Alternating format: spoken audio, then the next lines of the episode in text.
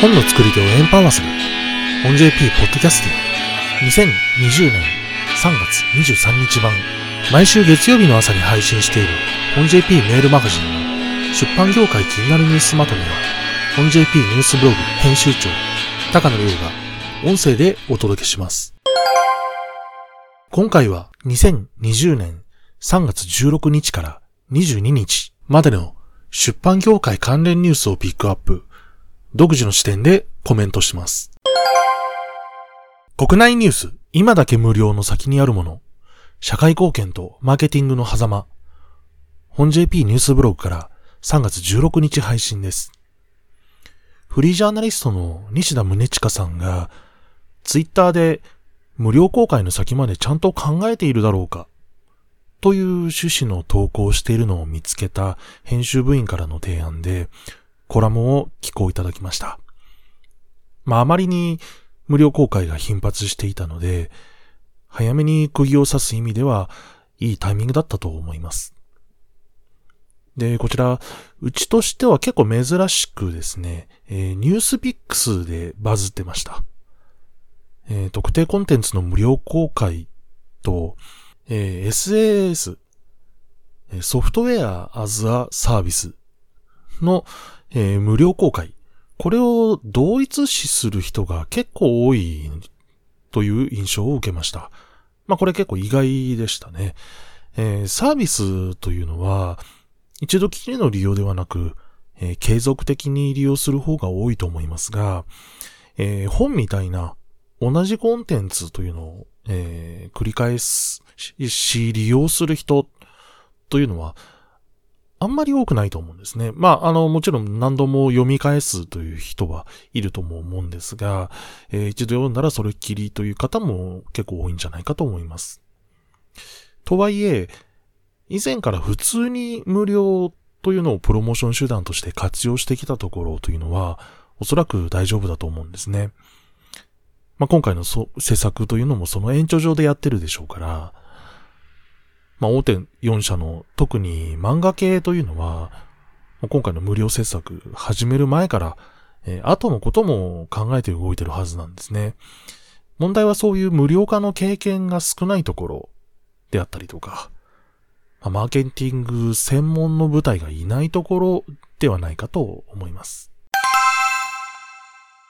技術書店応援祭4月5日までオンラインで開催中。新型コロナウイルス感染予防で中止された技術系同人誌即売会、技術書店8出展予定だったサークルと読者をつなぐ。本 JP ニュースブログから3月16日配信です。技術書店の中止というのが、まあ、本 JP ニュースブログで COVID-19 関連の記事を本腰を入れて書き始める前の出来事だったんですね。というのもあって取り上げ損なってしまってました。すみません。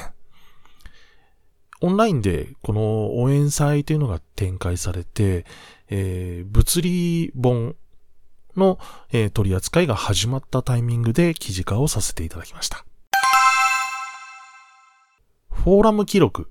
読書バリアフリーは地をすべての人に開くか、図書館総合展から3月17日配信です。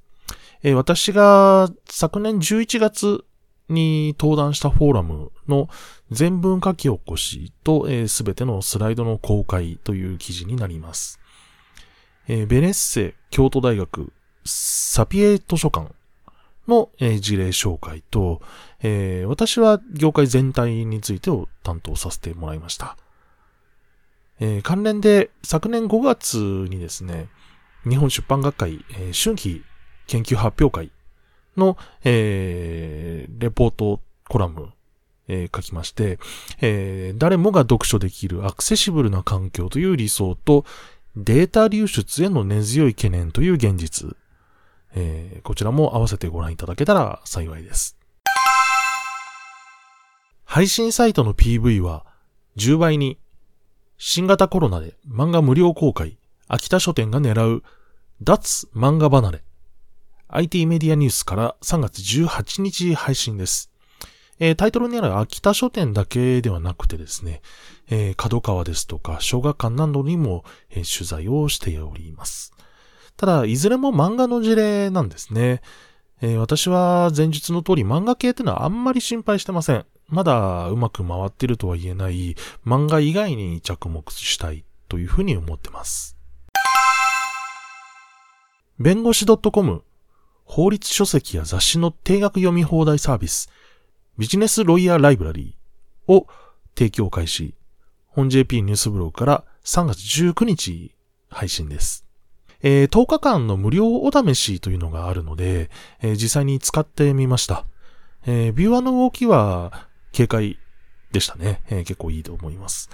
で、検索の窓がですね、えー、目次を開いた、えー、ところの、えー、一番下にあるんですね。え最初はちょっとどこにあるんだろうと思って、探してしまいました。ちょっとわかりづらいかもしれません。なお、えー、お試しにはですね、クレジットカード情報の入力が必要になってます。で、期間を過ぎると、お試しの10日間の期間を過ぎると、えー、自動的に課金されるので、えー、注意が必要です。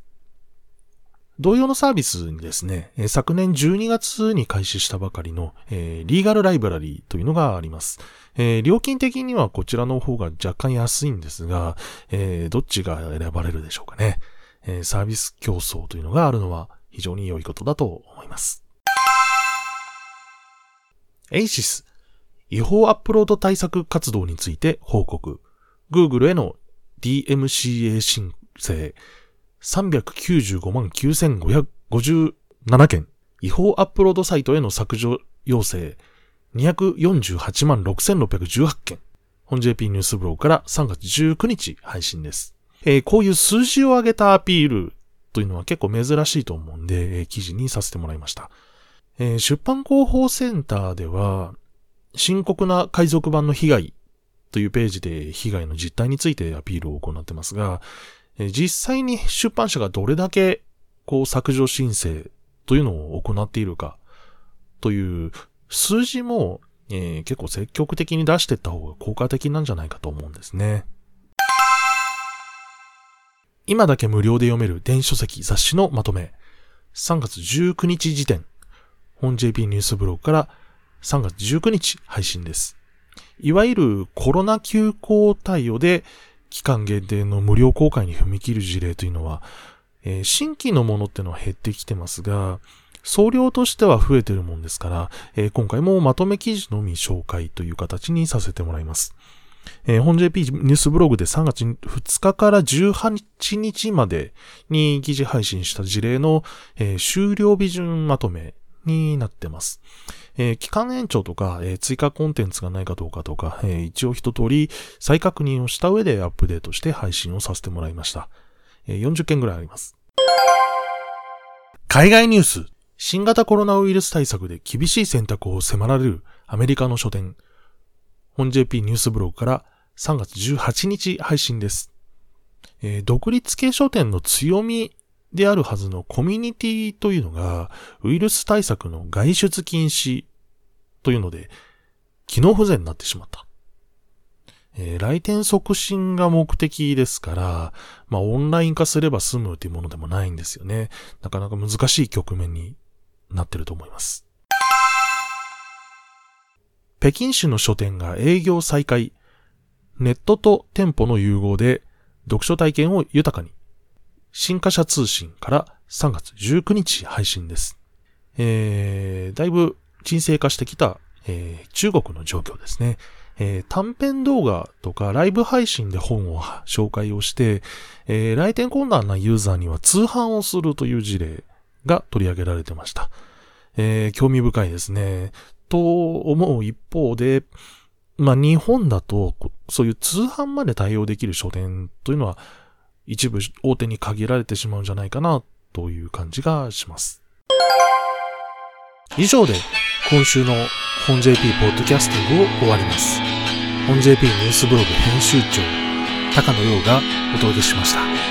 また来週 JP Podcasting